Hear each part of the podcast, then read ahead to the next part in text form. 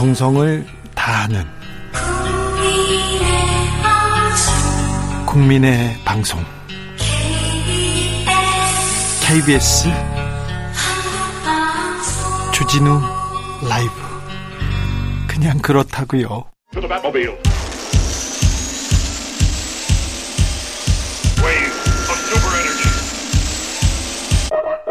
주기자의 1분 이번 대선에서 20대 남성은 윤석열 당선인에게 표를 몰아줬다고 합니다. 여성가족부 폐지, 성범죄 무고죄 강화, 일부 보수적인 남성 인터넷 커뮤니티 주장이었는데 이준석 대표가 이번 선거의 주요 이슈로 밀어 올렸죠. 외서, 외신에서는 선거를 젠더 전쟁으로 만들었다고 하더라고요. 한 외국 대사를 만났는데 선진국 한국에서 어떻게 이런 혐오가 발생하는지 걱정하시더군요. 여성 혐오에 기반한 공약이라는 비판이 컸습니다. 하지만 이대남 표심이 움직이자 국민의힘은 조장했고 언론은 퍼뜨렸습니다. 윤석열 당선인은 세계 여성의 날에도 거침없이 이 말을 외치더군요. 그런데 20대 여성 대다수인 66%가 윤 당선인에게 표를 주지 않았다는 점 새겨봐야 합니다. 20대 남성 41%도 윤석열 당선인에게 표를 주지 않았습니다. 남녀를 통틀어 봐도 20대 이하에서는 윤 당선인은 이 후보에게 이재명 후보에게 2% 넘게 뒤쳐졌습니다. 박빙 승부를 감안하면 엄청난 차이였습니다. 전체적으로 윤 당선인은 남성에게는 50.1%를 득표했지만 여성에게서는 46.6%의 지지만 이끌어냈습니다. 여성들의 지지를 받지 못했다는 점, 윤 당선인 이 부분 명심해야 됩니다. 고민해야 될 대목입니다. 혐오는 힘이 셉니다. 하지만 혐오로는 결코 이길 수 없습니다. 혐오와 차별은 몰아내야 합니다. 대신 휴머니즘으로 통합으로 가야 합니다. 아, 윤석열 당선인께 당부 드립니다. 저는 페미니스트가 되어가지고 여성들에게 지지받는 대통령이 되셨으면 좋겠습니다. 제 바람입니다. 지금까지 주기자의 1분이었습니다. 유투의 워크온 듣고 오겠습니다.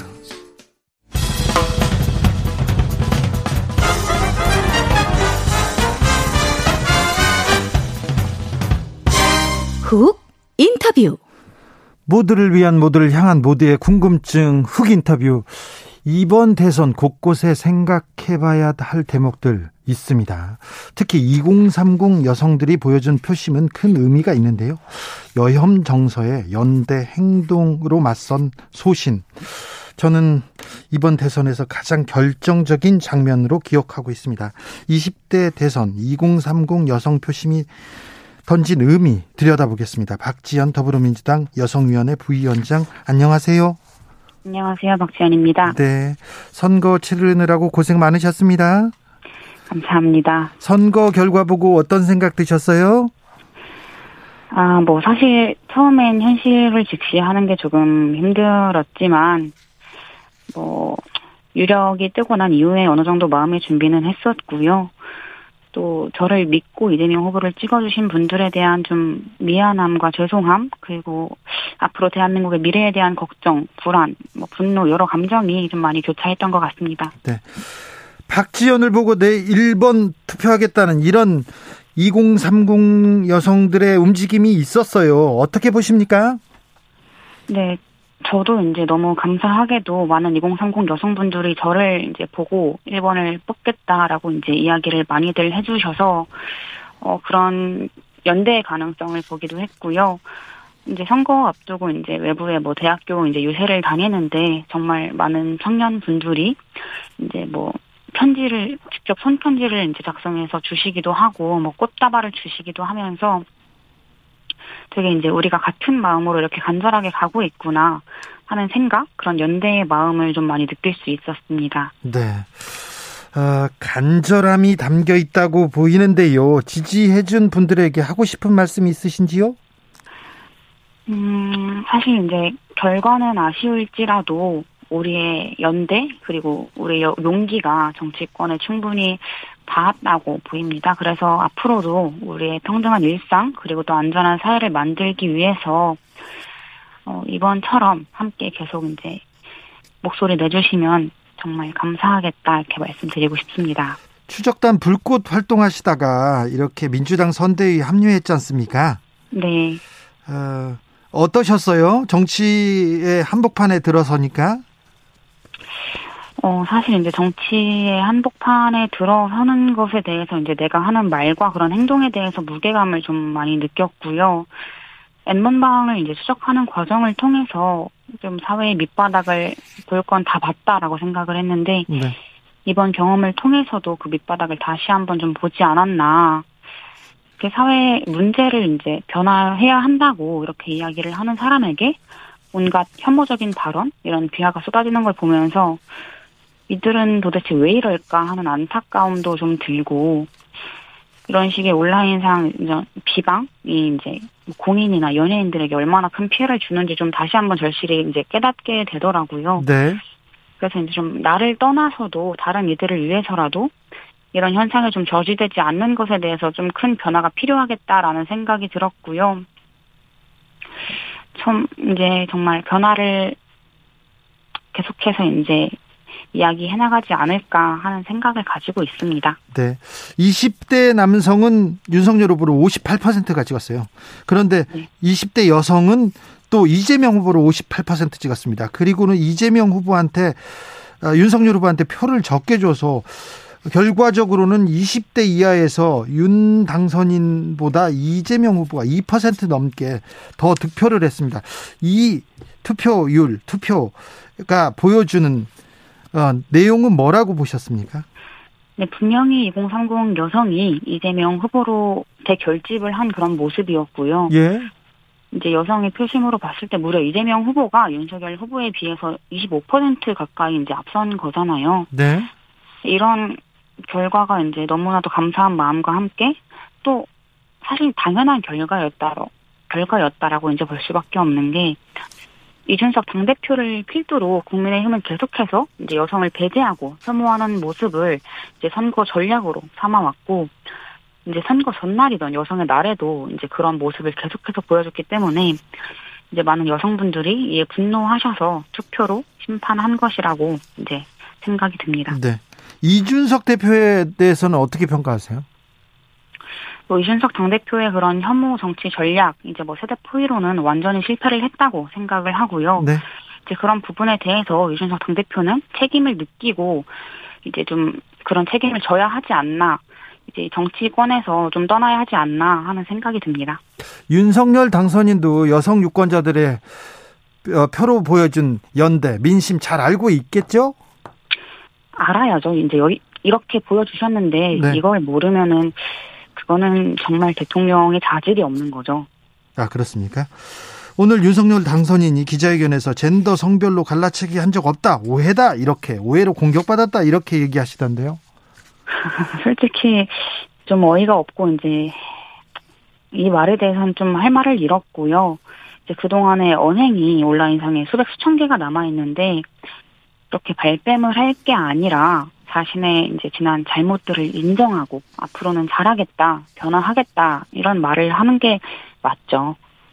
어, 김재원 국민의힘 최고위원이 오늘 인터뷰에서 젊은 여성들에게 좀 더 소프트하게 접근하는 노력은 부족하지 않았나?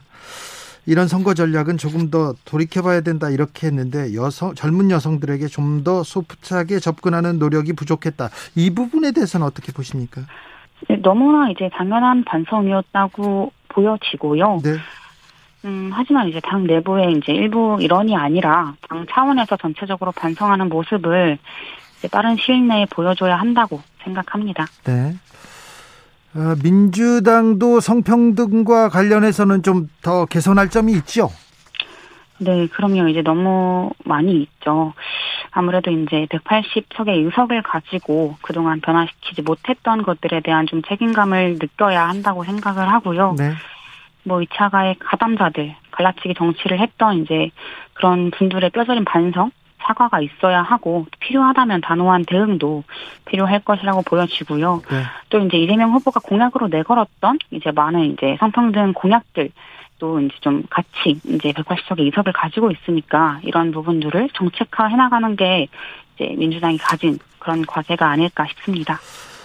저는 혐오에 맞서서 여성들이 이렇게 연대하고 행동으로 투표로 소신을 보여준 거 굉장히 큰 의미가 있다고 하는데 네. 아, 이번 대선 이후에도 앞으로 더 어, 이런 그 연대는 또 전진하리라고 봅니다. 어떻게 생각하시는지요?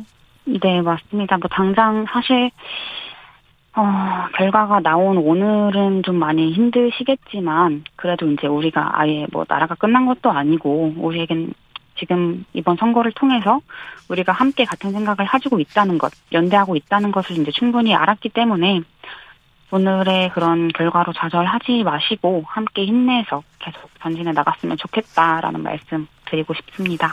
대선에서 어떻게 젠더 갈등, 젠더 갈등이 이렇게 또 크게 이슈가 되고 이게 주요 의제가 되, 돼서 조금 성평등 관점에서는 후퇴한 것 같아요. 외신에서는 젠더 전쟁으로 만들었다고 이렇게 얘기하더라고요.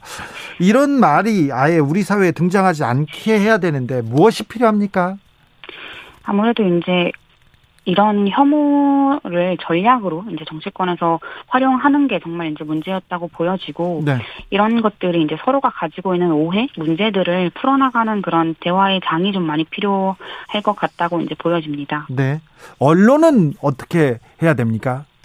네, 사실 언론도 이제 그거에 대해서 이제 책임을 피해갈 수 없을 것이고요. 네. 너무나 이제 많은 그런 키워드들을 이제 남발하면서 정치인들이 이야기하는 것들 그런 것들을 이제 기사화 시키면서 보다 자극적으로 이제 젠더 갈등을 이제 심화시킨 것에도 이제 언론의 역할이 있기 때문에 이제 각 언론사마다 이런 젠더 데스크를 설치를 해서 이제 어떤 온라인 기사더라도 네. 이제 보다 이제 좀 젠더의 시각을 가지고 보다 성평등한 시각을 가지고 기사 하나를 보도할 때도 보다 이제 정말 올바른 기사를 이제 내는 게 이제 기자들이 가져야 할 그런 책임이 아닐까 하는 마음입니다.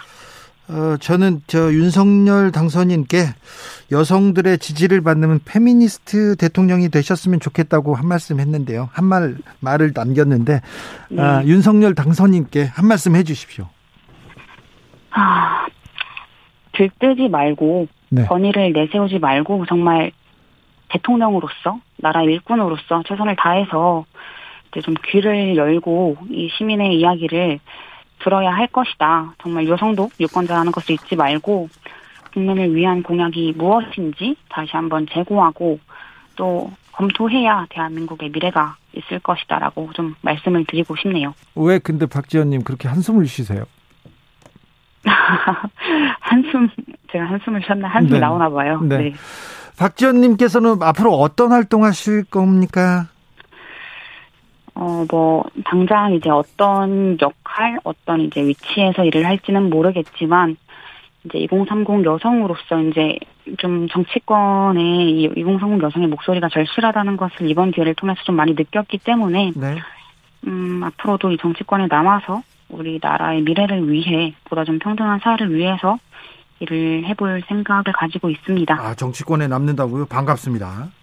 네. 감사합니다. 네. 추적단 불꽃은 불꽃은 어떻게 됩니까? 추적단 불꽃 활동은 이제 담님께서 계속 이어가시고 있습니다. 네. 그렇습니까? 네. 추적단 네. 불꽃도 응원하는 사람 많다는 거 저를 비롯해서 네. 그것도 알려주십시오.